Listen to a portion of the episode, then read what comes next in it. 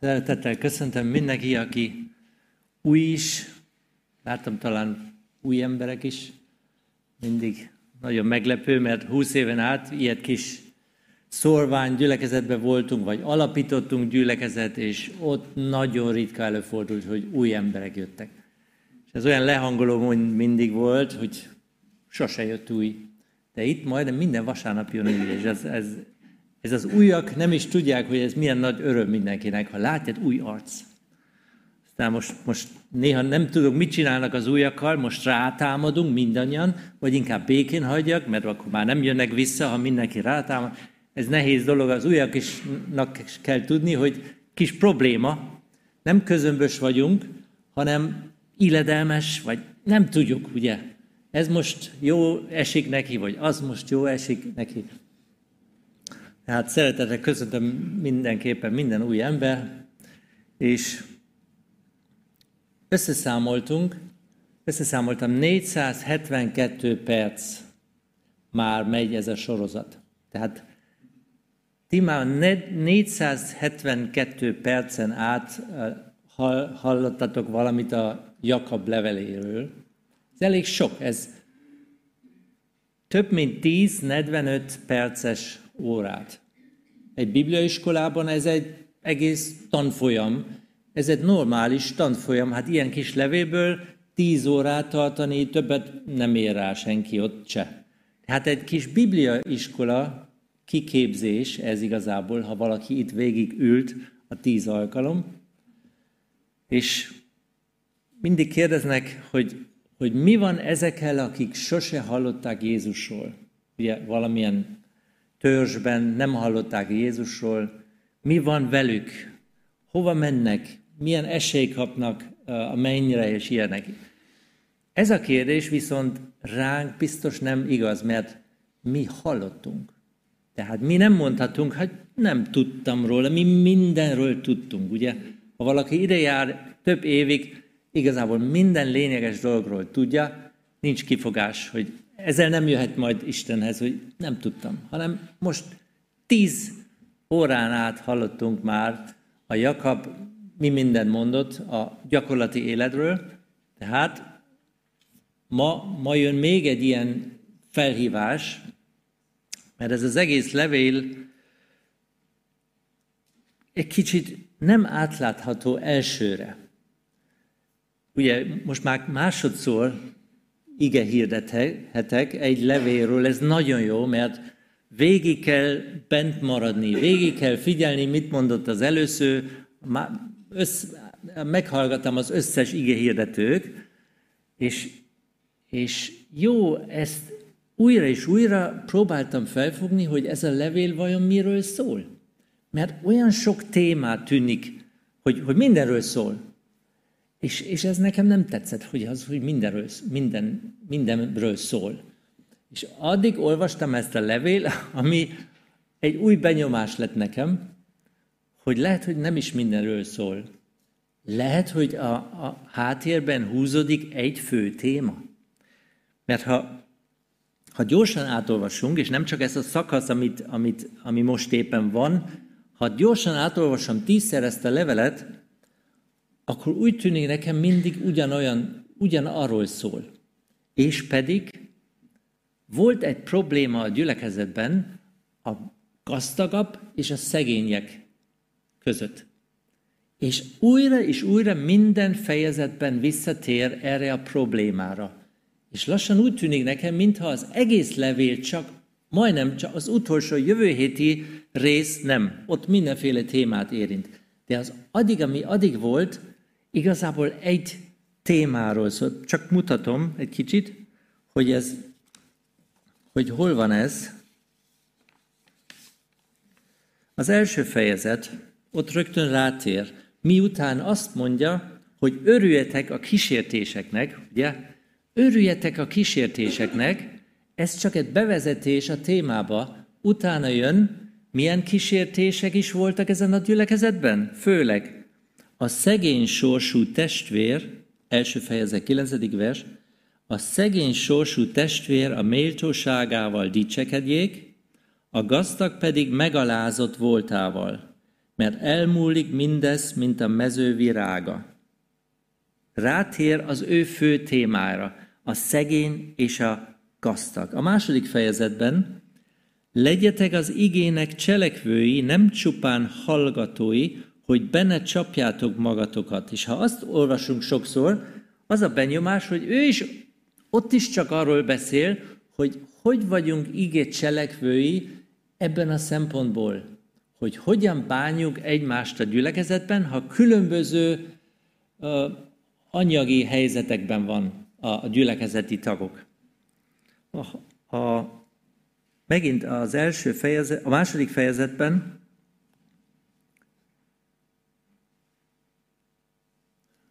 Tiszta és szeplőtlen kegyesség az Isten és Atya előtt ez, meglátogatni az álvákat és az őszvegyeket nyomorúságukban, és tisztán megőrizni az embernek önmagát a világtól.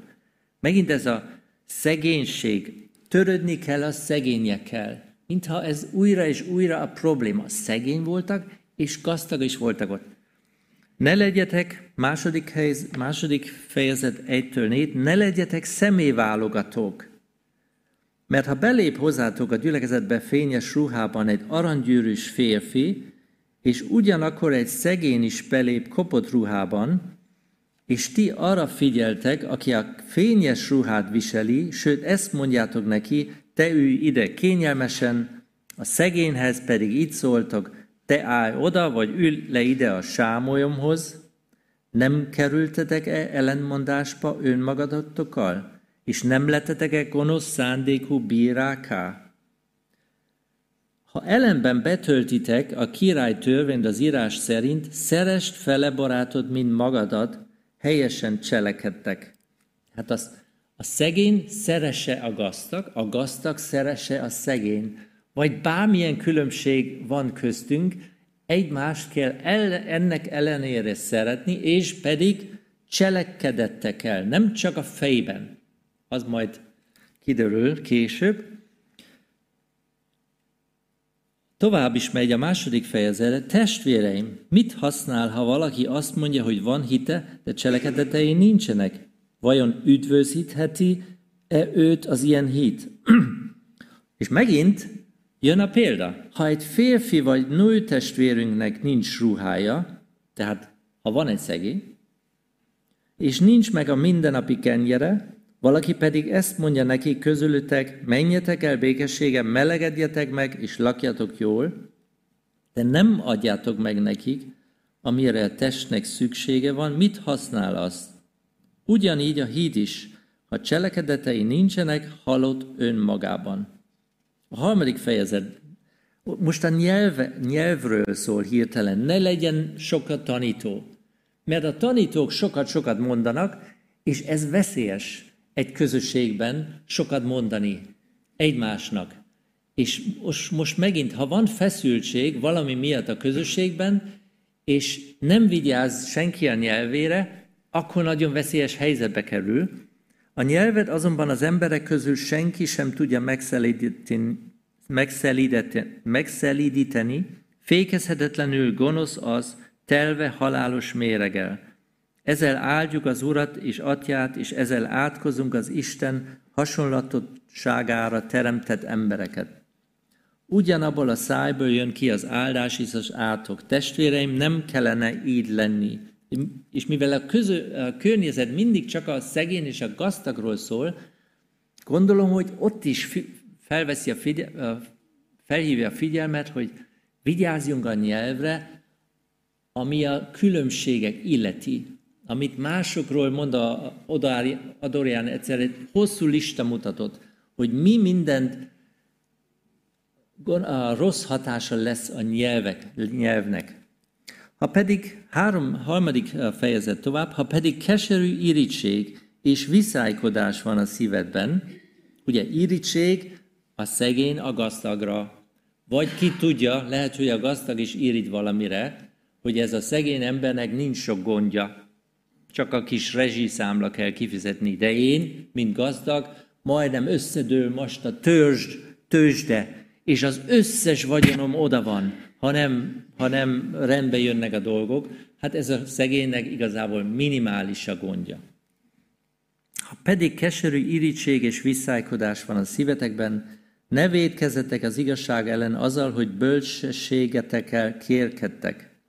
Ez a bölcsesség nem felülről jön, hanem földi, testi és ördögi.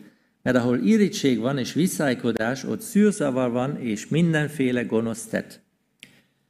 Aki békességet teremtenek, békességben vetnek, hogy az igazság gyümölcsét arassák. És most jön a negyedik fejezet, megint erről a témáról szól.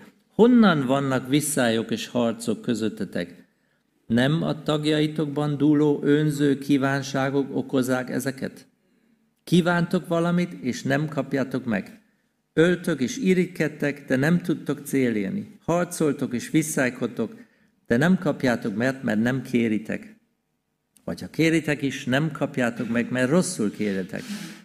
Csupán élvezet, élvezeteikre akarjátok ezt eltékozolni. Ugye arról szól, hogy van egy gazdaga vagy szegényebb réteg, és megnézi a gazdagabb rét, és ő is akar ezt, amit neki van. És erről szól a gondolkodása. Ez a szomszéd kicsit többet van, vagy itt a gyülekezetben, neki egy kicsit jobban megy, és én is akarok ezt. És miért akarok ezt? Hogy paraz, paráz, pazarlak, pazarolok a saját ö, élvezeteimre. Ne rágalmazátok egymást, testvéreim. Aki testvérét rágalmazza, vagy ítélkezik felette, azt a törvényt rágalmazza, és a törvény felett ítélkezik. Ha pedig a törvény felett ítélkezel, nem megtartója, hanem ítélő bírája vagy a törvények. Egy a törvényadó és az ítélő bíró, aki megmenthet és elvesz, elveszthet. De ki vagy te, hogy ítélkezel fele barátod feled? És most jön az ötödik, ami az én feladatom volt,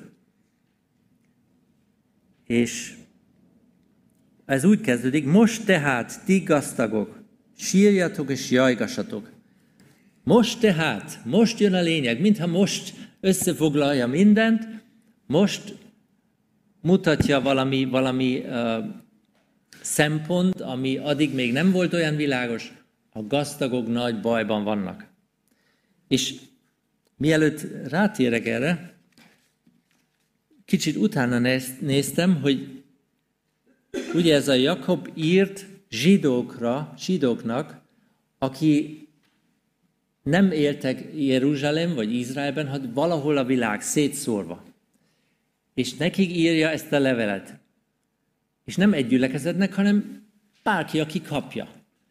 És, és honnan tudta vajon, hogy, hogy ezek a problémák vannak ott? Valahogy tudja, ugye tudta róla, hogy ha egy zsidó ember kimegy a világba, és ott próbálja ezt a, nem, most már nem is a zsidóság, mert a zsidóság elég elismert volt mindenhol a római birodalom, békén hagyták őket, de ha valaki keresztény lett, az akkor, akkor veszélyes lett.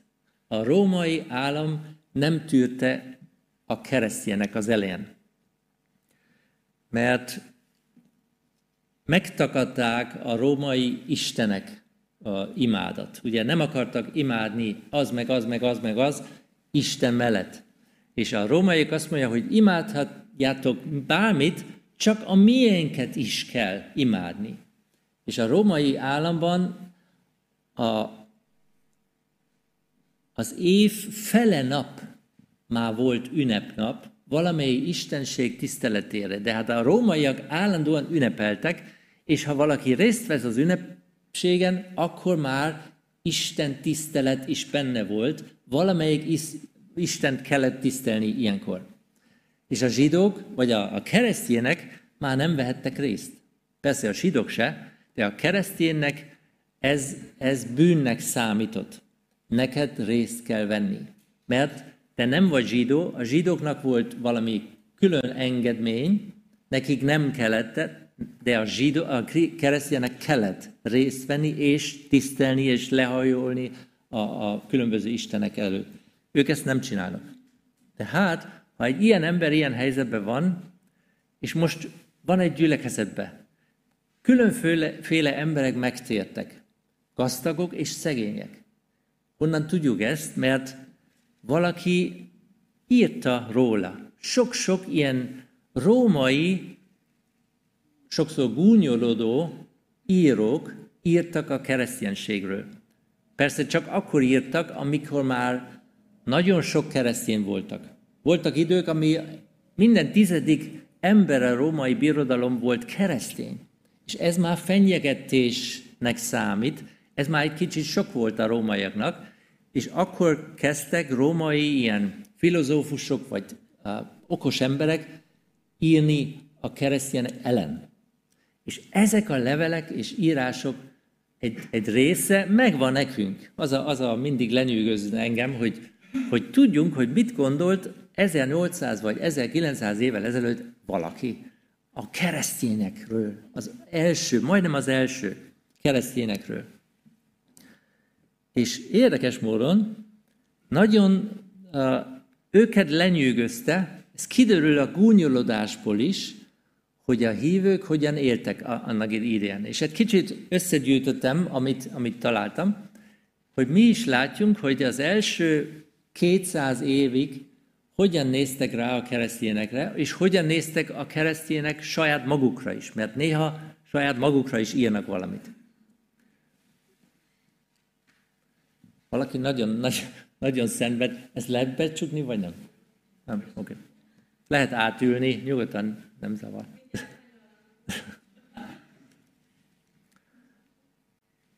Olvasom egy kicsit, hogy mit, mit írtak a keresztényekről.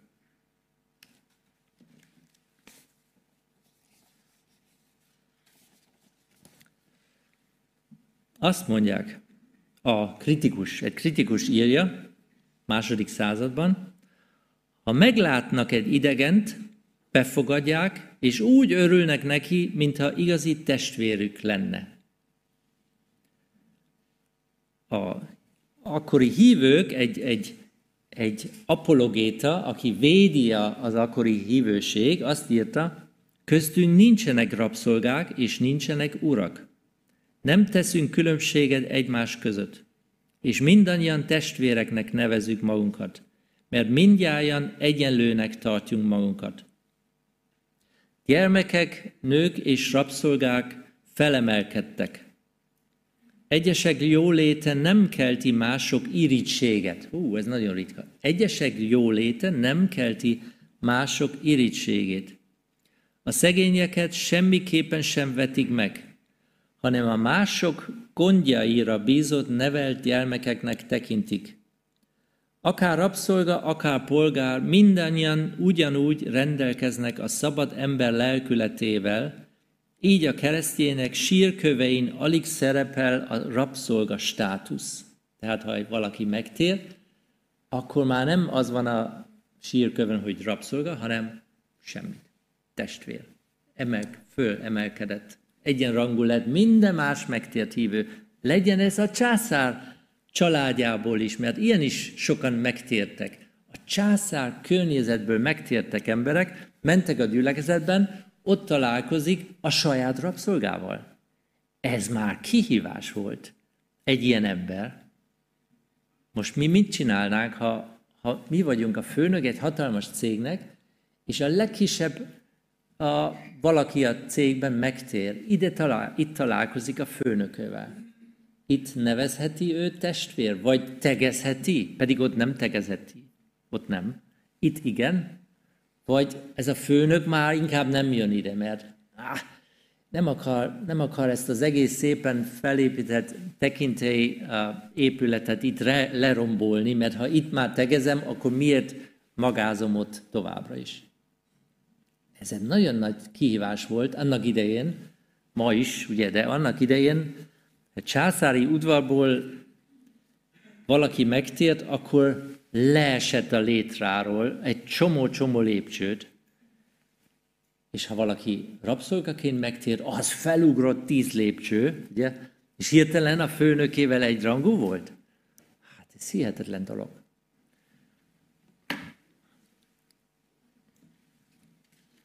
Az úrnő találkozik a rabszolgájával a templomi gyűlésen. Az urak evangelizáltak a munkásai között. Hirtelen a főnök kezdett hirdetni az evangélium a munkásoknak. Az igazi hősök nem voltak a gazdagok, hanem a hitben a leghitelesebbek, akik gyakran mártírá válnak. Az ember mindenek előtt az álvákat, a hozomány nélküli marad házasulandó lányokat, a megöregedett szolgákat, a hajót törötteket és a bánya munkára, tömlöcbe vagy számüzetésre ítélt hitvalókat támogatja. Tudjuk a római gyülekezetről, hogy 1500 ember voltak a álva meg őszvegy listáján, és ezek minden hónapban ellátták. 1500 ember. A keresztény, keresztények gúnyolodása, hogy alapítójuk anyai ágon egy munkástól származik, első misszionárisaik pedig galilea, galileai halászok. Ugye, mindig gúnyoltok. Hát ez csak egy ilyen ács mester fiának a valakie, ez mit prédikál nekünk? És a, tanítványok úgyis csak halászok voltak, ezek nem fontos. Mindig gúnyolodtak ellenük. Bár mindig gúnyolodnak azon, hogy csak a szegények és a tanulatlanak térnek meg, az apostolai cselekedetei másról számol be. Már az apostolai cselekedeteiben látjuk, hogy több gazdagok és, és igazából hatalmas emberek tértek meg. Nem csak akkor. Ezek, kiha, ezek nem említenek meg sokszor, a, a gúnyolodók, ugye? És, és tudjuk sok, sok uh, ilyen írásból, hogy, hogy magas emberek is tértek meg. Például a Ciprus prokonzúja, sok tekintélyes nő, Aquila és Priscilla Rómában és Efézusban saját házal rendelkezik, és Korintusban a város kincstárnoka is megtér már akkor is. Később még sokkal többen. Az első század végén egy római konzul Kelemen megtér feleségével, Dominiciánussal együtt sok keresztény volt, még a császári udvarban is. Márcion, van egy Márcion, ez egy nagyon híres tévtanító, és először egy gazdag hajó tulajdonos volt a Fekete tengeren, és ő érkezik Rómába, mert sokat hallott az egyházról, és nagy lelkesen csatlakozik, és 200 ezer szeszterciát adományoz, ami 100 millió forint. Adományoz a gyülekezetnek.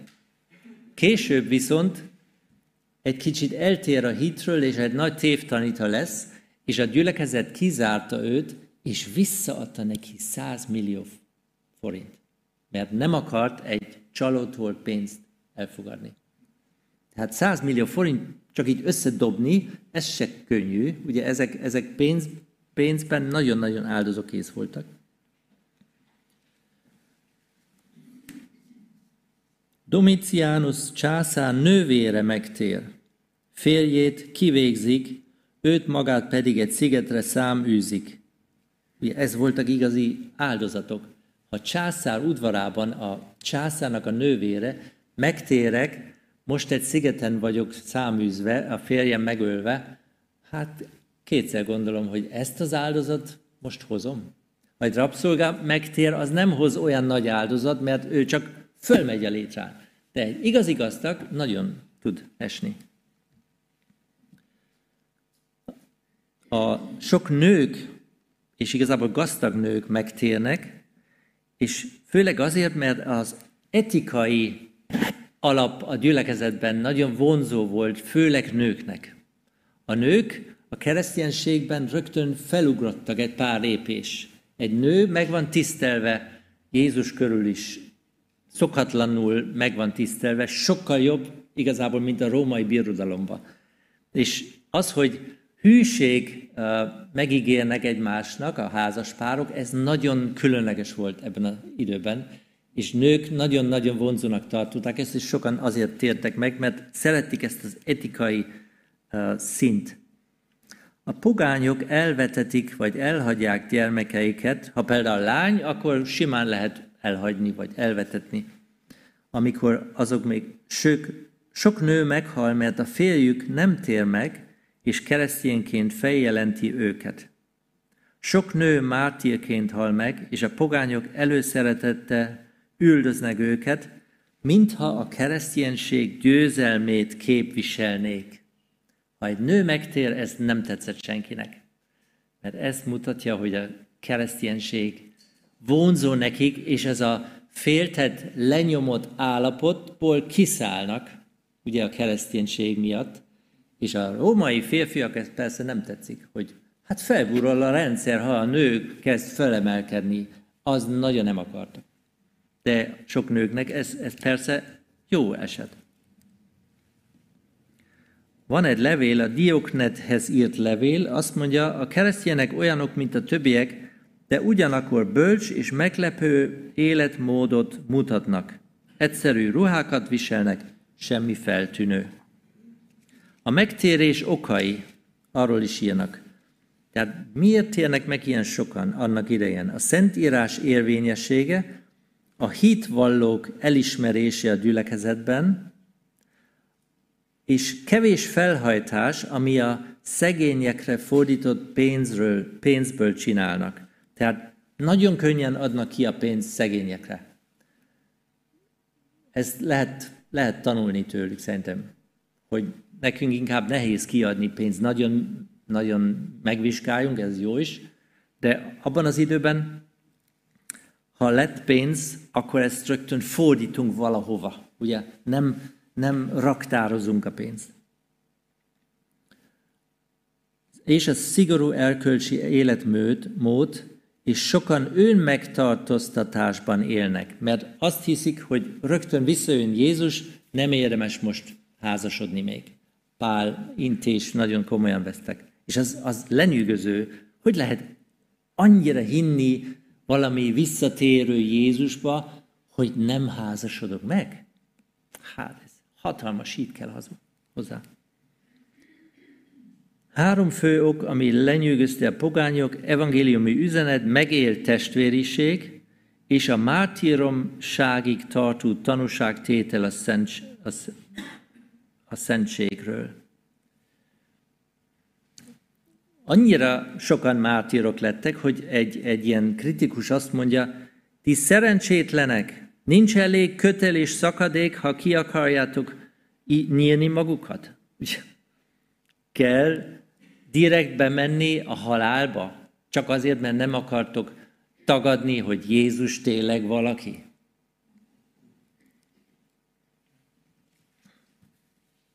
A pogányok gyakran megölték a beteg rabszolgákat, hogy ne kelljen gondoskodni róluk, és a keresztény nem. Nem minden gazdag volt hajlandó gondoskodni a szegényekről, és aztán meg kellett hallgatni az ítélet. Ugye, ha, ha valaki nagyon-nagyon nem akart megszabadulni a pénzéből, szegény, és ott volt a bankban milliók, és ő nem akart, pedig hívő, akkor mindig mondták neki, ami, ami a szentek nem ettek meg, azt az asszírok felfalják. Ez volt ilyen mondás. Ha nem vagy hajlandó adni a szegényeknek, majd, majd meglátod, majd jön a, az asszír ellenség, és elvesz tőled mindent. Ez csak ilyen mondás volt, de azt, azt akartak mondani, hogy ne sajnálja a pénzt a szegényeknek adni, mert úgyis meg fog szabadulni tőle, ha nem teszed. És így van még sok, sokat, amit, ami van, amit most nem olvasom el. Tehát a, a lényeg az volt, hogy ez az egyenrangúság, ami, ami a prédikációm témája egyenrangúság mesterfokon. Ugye egyenrangúság mesterfokon. Vajon, vajon ezt élünk mi? Ugye azt, azt kéne megvizsgálni, hogy ebből már jutottunk erre a szintre, mint ezek az első hívők. Később már nem lett olyan. A harmadik században már a tizedik, tizedik bevezették a gyülekezetben, mert már nem működött nélküle. addig, addig nagyon-nagyon bő kezű voltak. Egyenrangúság mesterfokon.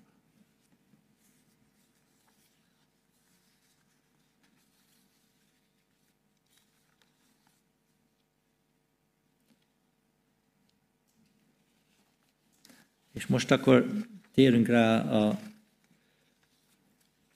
a mostani rész. Most tehát ti gaztagok, sírjatok és jajgassatok a bekövekező nyomorúságatok miatt. Gazdagságotok megrodhat, ruháitok megrágta a moly, aranyotok az ezüstököt megrostásodott, és rostája ellenek tanúskodik, és megemészti testeteket, mint a tűz.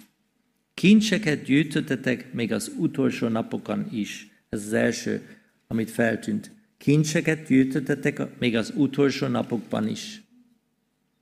Tehát a, most, mivel, ugye, ha, amikor akkor idején már féltek az utolsó napokban, akkor mi kicsit több okunk van, mert tényleg bármikor lehet az utolsó nap is.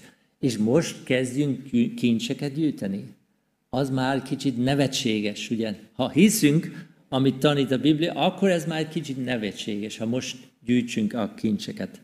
Ha most próbálunk minél több kényelem körülöttünk csinálni, miközben a szegények éheznek. Az, az már ez szerint egy kicsit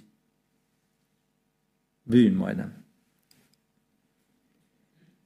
Ime a földjeiteket learató munkások bére, amelyet visszatartottak, az égre kiált. És az aratók panasza eljutott a seregek urának a fülébe. Dőzsöltetek a földön, és tobzottatok, hízlaltátok a szíveteket, mint az áldozati állat levágásának napján. Elítéltétek, megöltétek az igazat, és ő nem állt ellen nektek. Ugye ezt mi nem csináltunk. Ez igazából úgy néz ki, nem is hívőknek szól, mert milyen hívő tényleg vannak hívők gyülekezetekben, ami ilyen helyzetek van, hogy, hogy kifosztanak a munkásai. Alig van ilyen hívő itt, akinek van a vállalkozás, ugye nagyon kevés van. És ezeknek nem bánnak itt az embereknek, szerintem.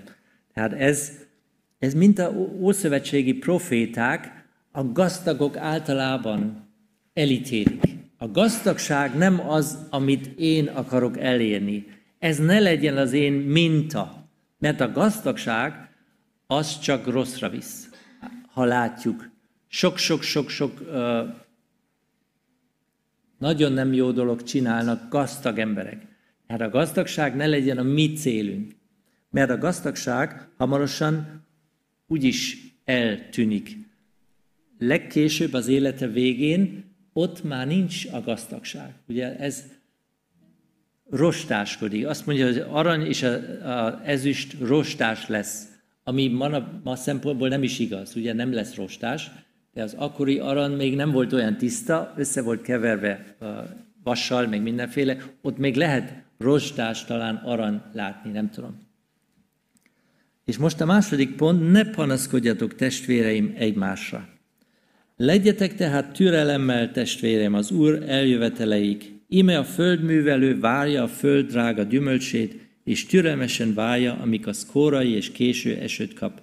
Legyetek tehát ti is türelemmel, és erősítsétek meg a szíveteket, mert az Úr eljövetele közel van.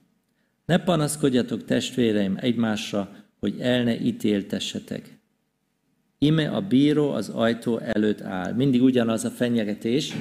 Azért ne panaszkodjunk egymásra, mert a bíró az ajtó előtt áll. Kikapsz, ha csinálod, ugye? Kikapsz. És ez, ez a Bibliában majdnem mindig ez a fenyegetés, kikapsz. Tehát nem vagy egyedül, láttalak, amit csinálsz. Ugye? És azért kéne abba hagyni, mert van egy felső hatalom, és ő egy kicsit erősebb nálunk, és tudja számon kérni. Mi nem vagyunk mindenható kis királyok, számon kell adni sajnos. És az, ja, itt jön minden. Ne panaszkodjuk, testvérem, egymásra, és bármit lehet kitalálni panaszóként. Most csak gondoltam az ige hirdetők. Mondjuk az ige hirdetők. Mit lehetne az ige hirdetőknek kitalálni, hogy vagy irigyjenek egymásra, vagy le, lenézik egymást, vagy bármit. És néztem, ugye, hány órát hirdettünk az igét? Hát 472 perc. Erről a Jakab leveléről. Most az is néztünk, hogy hány perc is prédikált mindenki. Első helyezett Olá Feri. Egy óra öt perc. Második helyzet Tuszvol Jürgen, egy óra egy perc. Harmadik Kujás Laci, 55 perc. Negyedik Mentla Gyula, 50 perc. És utána jönnek négy, aki 30 percesek. És most lehetne mondani, hogy melyik a jó? Ha valaki hosszan, ha valaki rövid. A hosszan prédikátor azt mondja, hát azért prédikálok ilyen hosszan, mert sok mondani valóm van. És ez nem lehet olyan röviden elmondani, minden, amit én tudok. A másik, a 30 perces azt mondja, hogy ha valakit igazá, valamit igazából értettél, akkor egy fél óra alatt is tudsz ezt elmondani, és nem kell egy órát papolni. Ja? Vagy mindenféle más gonosz dolgok lehetne egymásra most mondani, és ez csak egy, egy csoport, az ige hirdetők. Ugye van, van sok más csoport itt a gyülekezetben. A diákok, az ifia, minden, a nők, a férfiak, az idősebb, a, mindenki keres magának egy versenytárs, ugye, titkos versenytárs talán. És akkor azt, azt, azt akarok egy kicsit lenyomni, vagy felemelkedni, vagy olyan akarok lenni, mint ő. Nem mindenkivel összehasonlítunk magunkat általában, csak bizonyos kikeresett embereket. Ezek az én kis ellenségeim, és, és ebben, ezekben állok versen, versenben. Nekem mindig jó, ha néha kimegyek Németországba. Most három hétig fogok kimenni, holnap, ma este indulok. És ez a három hét ilyen szempontból jó, hogy kiszökken az ember egy közösségből, és hirtelen máshol van, három hétig. És aztán gondolja, hogy hát ezek a kis dolgok, ami ott vannak, ezek olyan nevetségesek, hogy ezen mi felhúzunk magunkat ezen a dolgokon. Ha az ember messze hirtelen nevetségessé válik, ami, ami itt van, ami mi, mi csinálunk, abban a közösségben, ami a több, több idő vagyok, előbb-utóbb kezdődik feszültség. Ez érdekes, ugye? Előbb-utóbb kezdődik feszültség. Legjobb szándékú ember bejön egy új közösségben, és nagyon szereti ezt a közösség, nagyon jónak talál mindent, de előbb-utóbb lesz baj, az már majdnem biztos. Előbb-utóbb fe, be, felbukkan egy ember, akit nem bírom. És akkor kezd motog, motoszkálni a fejemben, á, túl sok időt már gondolkodok erről az emberről. Ez már észrevetetek? Egy-két ember kezd elfoglalni a gondolkodásomat, és belülről vitatkozok vele, ugye? Mondjuk egész nap. Valaki egész nap vitatkozik vele valaki. Vagy feleség, vagy fér, vagy valaki a gyülekezetből, vagy a gyerekel, valakivel vitatkozunk, és akkor, akkor mivel hangosan nem merünk, ugye, mindig háború lenne, akkor inkább csendesen vitatkozunk, és mondjuk az érveket, ő is vajon mit szól, de én nekem mindig jobb érvem van, és a végén akkor én győztem.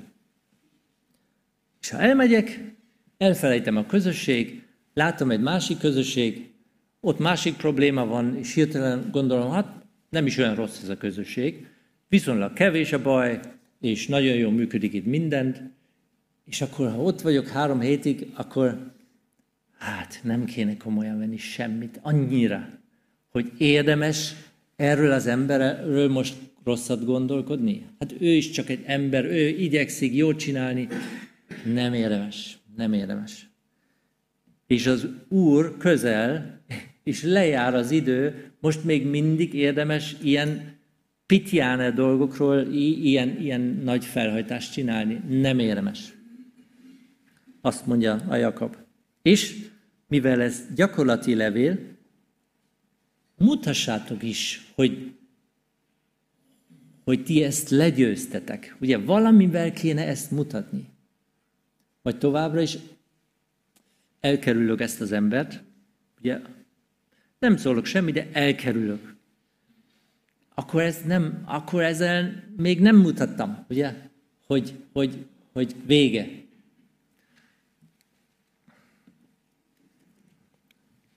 Vegyetek példát testvéreim a szenvedésben és a türelemben a profitákról, akik az Úr nevében szóltak. Íme boldognak mondjuk azokat, akik tűrni tudtak a szenvedésekben. Jobb álhatatosságáról hallottatok, és láttátok, hogyan intézte a sorsát az Úr, mert igen irgalmas és könyörületes az Úr. Hát a, a proféták saját népen kaptak egy üzenet, és felálltak, és mondták, és mit arattak? Semmit, csak megvetés. Tömlöcbe dobtak, meg mindenféle baja lett, és ők nem kezdtek utálni, utalni, utálni, utálni a, a népét, hanem továbbra is próbáltak képviselni a népét Isten előtt, néha közben jártak is. Ezek igazi hős, hősök voltak. Ahhoz képest minket nem piszkál senki. Ugye?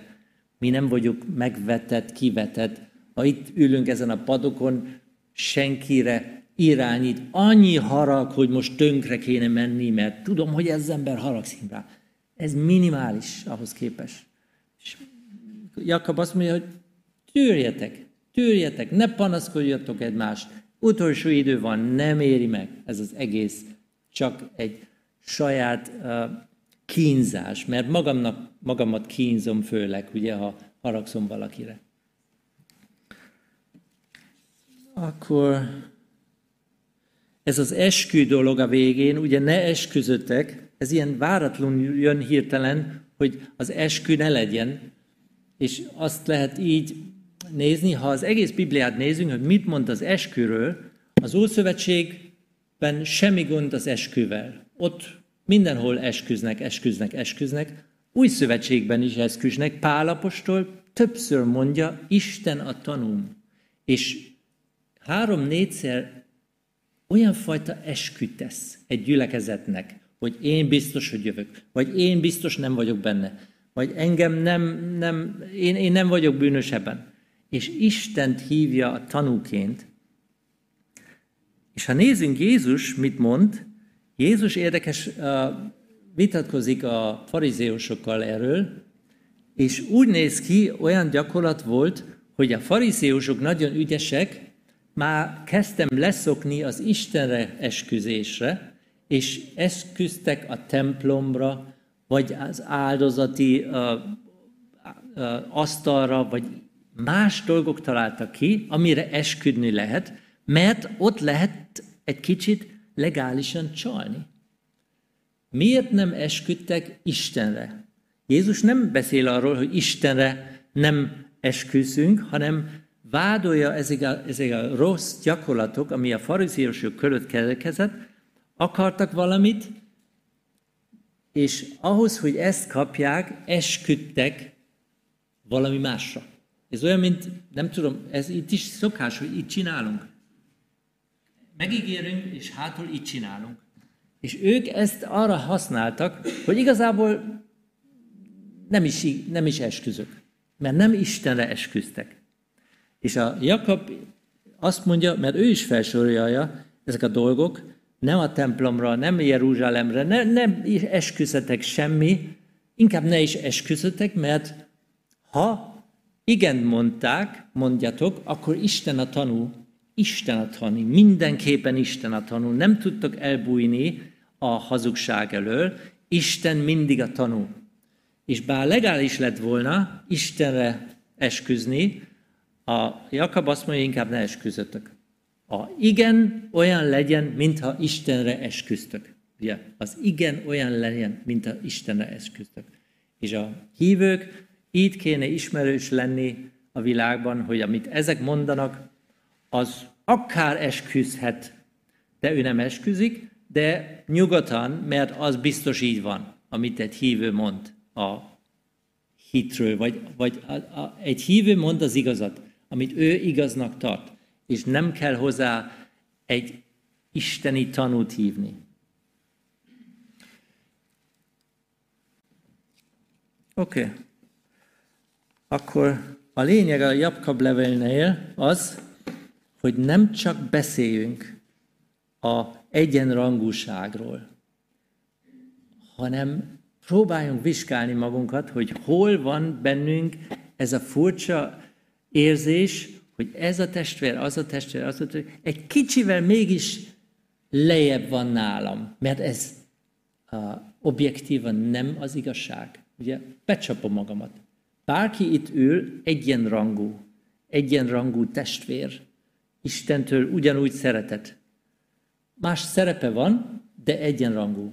Egyszer volt a Oros házán egy nő, és azt mondta, hogy nagyon volt mérges valakire, valaki testvére. És azt mondta, hogy hát ez mit, ez mit mond? Ez lelkileg még bokáig, bokáimig se ér. Lelkileg bokáimig se ér, jó? Tehát ez engem sokolt, hogy hogy lehet itt beszélni. És, és lehet, hogy mi is néha érzünk, hát lelkileg ez meg még csak ott van. Valahol lent, én már, már kicsit följebb vagyok. Ez nem kéne így lenni köztünk. Azt akarja a Jakab elérni ezzel a levéle. Amen. Imádkozunk.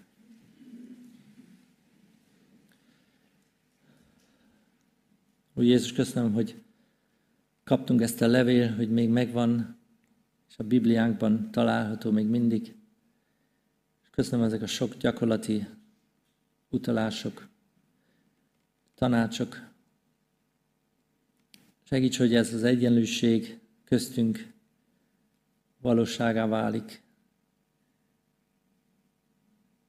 Segíts, hogy jövő héten tudunk tényleg megvizsgálni, hogy milyen emberek jutnak eszünkbe, amikor, amikor mérgező érzéseim vannak.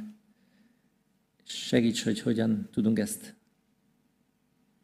megszüntetni, ezt a fajta gondolkodást. Amen.